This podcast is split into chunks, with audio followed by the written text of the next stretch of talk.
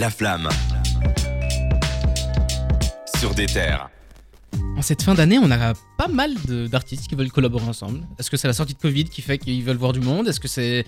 Je sais pas. Cédric, toi, C'est la facilité, tout simplement. Oh. Je donne réponse à ta question. En fait, aujourd'hui, c'est le jour saint, pas seulement pour la Pologne et euh, pour la- l'armistice, c'est aussi le jour saint des, des projets collaboratifs, puisqu'en France, on a, et quand je dis projet, c'est vraiment album long, hein, c'est pas un petit EP, même s'il y a l'EP de PLK et, euh, et est sorti, mais euh, on va parler des projets longs. Donc, euh, les Tao Gizbar qui ont sorti, euh, Guide Besbar qui ont. Gizbar. Guide Besbar qui ont sorti euh. Jusqu'aux étoiles, hein, leur projet collaboratif euh, a- plutôt attendu lors des derniers jours. Et côtés de- des États-Unis, il y a Tony One Savage et Drake qui ont sorti Horror Loss. Donc deux gros albums de, de chaque côté de l'Atlantique. Et moi, ça m'a. Bah, on en parlait déjà la semaine passée au sujet de euh, Il y a quelqu'un autour de cette table qui disait qu'il attendait euh, qu'il y ait plus de projets collaboratifs. Et moi, je me suis posé la question est-ce que j'attends vraiment ça? Et finalement, la réponse, quand je vois les projets collaboratifs qui sortent, c'est souvent non. Ah. Je suis souvent déçu.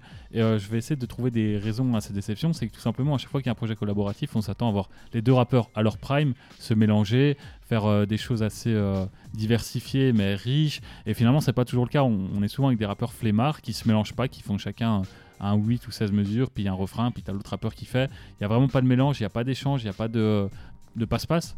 Et du coup, moi, ça me. À chaque fois, il s'ouvre la comparaison avec Lunatic, tout simplement. Oh là là.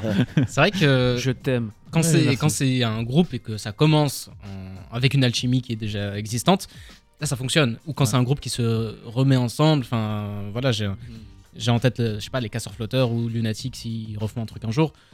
Je pense pas que ça va sonner, comme tu l'as dit, euh, un 16 mesures d'un puis un 16 mesures d'autre. Il y a une alchimie qui est toujours là. Où on a, on a parlé de Stavo, 13 blocs aussi. S'ils refont un projet ensemble, je pense pas que ça va être mauvais, comme euh, Blow 2. Mais euh, là, c'est vrai que j'ai beau me creuser les méninges, j'ai pensé à tous les projets collaboratifs qui sont sortis.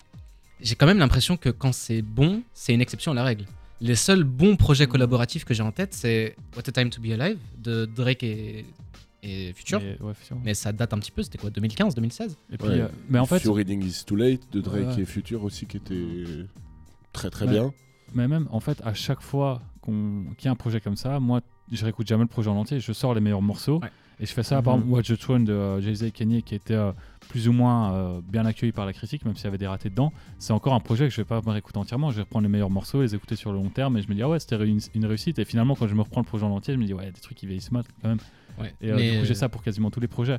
Et euh, le truc, c'est que, voilà, qui dit album collaboratif, dit, euh, je sais pas où j'allais, je suis en train de perdre mes idées, mais voilà, on s'attend en fait souvent à vraiment bah, de, la, de la cohésion, il y en a pas, et finalement, c'est des trucs que tu pourrais toi-même faire sur YouTube. Tu coupes euh, la partie d'un couplet d'un rappeur, tu colles à Tu l'autre. fais un et- mashup. Ouais, voilà, en fait, on, dirait, on se demande est-ce qu'ils sont vraiment allés en studio, quoi. Sur la plupart des projets, finalement, euh, à part en- même en promo, ils sont pas souvent ensemble, donc. Mhm. euh, Moi, je trouve ça dommage parce que c'est vraiment, il y a un terreau fertile à faire des projets communs Clairement. parce que c'est une mine d'or pour faire des propositions artistiques qui sortent un peu de, de ta direction de base ou c'est des trucs où tu peux te rater, tu peux essayer des trucs et on a vraiment l'impression que ces derniers temps, c'est vraiment juste fait des c'est c'est plus des trucs de marketeur que des trucs d'artistes en fait. Ouais. Que c'est c'est plus euh, ah mais putain, on est potes, toi et moi si on se met ensemble, boum, tu vois et euh, il y a zéro recherche derrière, on fait ce qu'on sait faire. Enfin, je rejoins un peu Cédric là-dessus, c'est vraiment du rap de, de flemmard. Alors que il y a des exceptions qui, confirment qu'il y a vraiment de quoi faire des, choses euh, géniales avec des, albums communs. Euh, je pense à voilà l'éminemment classique euh, All Can Read, Danny Dan, et- évidemment, des trucs comme ça, même si c'était quelque chose qui était peut-être plus en vogue à l'ancienne et quelque chose qui se faisait, le plus, mais j'ai l'impression qu'à l'ancienne on respectait plus le, format aussi. Peut-être que aussi il y avait beaucoup plus de duos, du coup on a, on a cette impression là. Parce que c'est vrai que je te, je te rejoins aussi là-dessus, Jawad. Le piège avec ça, c'est que c'est des artistes qui, qui travaillent pour la première fois ensemble. Du coup, c'est vrai qu'on peut pas s'attendre direct à avoir un, C'est pas si un facile. chef-d'œuvre, quoi. Ouais. C'est vrai, parce que je reviens là-dessus, mais à l'ancienne, euh, et là c'est vraiment juste parce que j'ai envie de citer des albums classiques, mais on avait, on avait beaucoup de duos et je pense à tout, à tout, tout le rap du 9-2 qui était composé d'énormément de duos. Je pense à Lunatic, je pense à Nizet. Mais c'est vrai que dans, dans les duos, il y avait un truc aussi où il y avait toujours un qui était meilleur que l'autre. Bah, dans Lunatic, Booba est au-dessus. Euh, Enfin, sur le long terme en tout cas. Euh, bah, dans Nizet, Salif, euh, Salif. C'est pas besoin de- d'explication. Et c'est vrai que du coup, c'est un format qui s'est un peu perdu après. Et, euh, et aujourd'hui, quand on revient des, des albums communs, Bah, c'est vrai qu'il y, a- il y a un truc qui, qui s'est un peu perdu. Mais je crois que Louis va vouloir nous dire qu'il y en a des super bons qui arrivent. Non, mais je pense qu'on on peut, toi, contrebalancer le propos parce qu'il y a des artistes qui essayent de le faire au moins, tu vois, et on peut louer la, la démarche. C'est vrai. Tu vois, donc on en, on en parlait avant, mais euh, Kalash Karis, Freeze H, donc là, bon, je cite deux projets qui étaient quand même pas très réussis, mais comme dit Cédric, tu peux sortir un ou deux morceaux qui sont réussis et c'est clean. Moi, je pense que côté francophone, celui qui était le plus réussi, que ça soit dans l'approche, dans même la DA, c'était celui entre euh, euh, Vald et, vertical.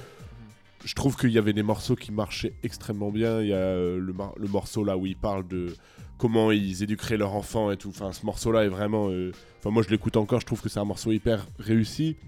Je pense que c'est en fait les albums communs souffrent aussi de la place de l'industrie de la musique Oui. parce qu'il y a le côté streaming qui va derrière, comment se placer et ça c'est vraiment euh, très compliqué. Tu vois, savoir lequel se met en avant et on est aussi dans une un moment de la musique où c'est le culte de un artiste, donc euh, se mettre à l'échelle d'un autre, Clairement. Mais ça, c'est souvent très c'est compliqué. quoi. intéressant que tu, tu parles de ça. Je vais rebondir là-dessus et puis je vais donner la parole à Dragan parce que tu es le plus artiste euh, d'entre nous, mais ça doit quand même être difficile en tant que rappeur et donc euh, artiste de réussir à mélanger sa vision des choses, mélanger Mm. sa, sa passion, sa musique avec quelqu'un qui n'a pas la même que soi. C'est pas une science la musique, donc c'est pas facile de trouver une alchimie et parfois ça peut demander des efforts vraiment immenses alors que juste faire un featuring et puis voilà c'est Ouais. fait. Pourquoi se casser la tête? Je pense que, je pense que ça, ça peut le faire à partir du moment où tu te mets, tu te mets d'accord sur une certaine direction artistique à respecter. Ouais.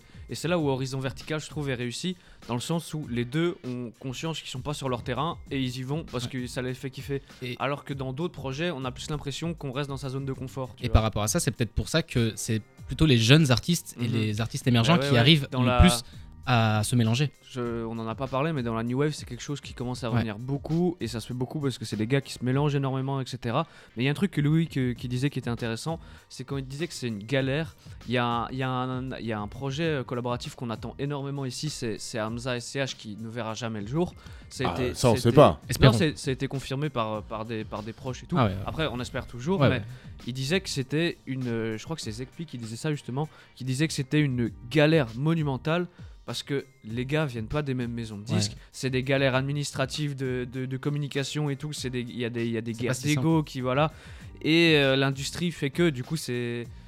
Pour des artistes aussi gros, ça devient compliqué, mais justement, dans une scène euh, émergente, c'est là où c'est plus facile et c'est là où le terreau est peut-être le plus sain en fait pour faire Et, ça. et puis surtout, euh, la scène émergente sont souvent des artistes qui viennent pas forcément de groupe, mais ils viennent de collectifs. Et euh, c'est comme dans les années 90-2000, ça se faisait plus facilement parce que forcément, tu as ces artistes-là qui sont issus de groupes et qui ont l'habitude de laisser de la place aux autres et puis de- d'essayer de, Mhm. de combiner avec ou de, voilà, de trouver une alchimie. Alors que la plupart des artistes maintenant sont des artistes qui ont démarré dans leur chambre, plus ou moins, et ils n'ont pas forcément ce réflexe de- d'essayer de, de rentrer dans l'univers d'un autre et de trouver une cohésion. Quoi. Moi, j'ai une question à vous poser pour terminer et clôturer ce, ce débat. Si vous aviez l'occasion de prendre deux artistes et de les faire faire un, un album ensemble, les deux sont à leur prime, les deux font, ont une alchimie incroyable, ce serait qui? Je sais que la question est difficile, mais comme ça de tête, Louis, J'ai déjà réfléchi beaucoup trop de fois à cette question. vas-y. Moi, je dirais un Alpha One Freeze.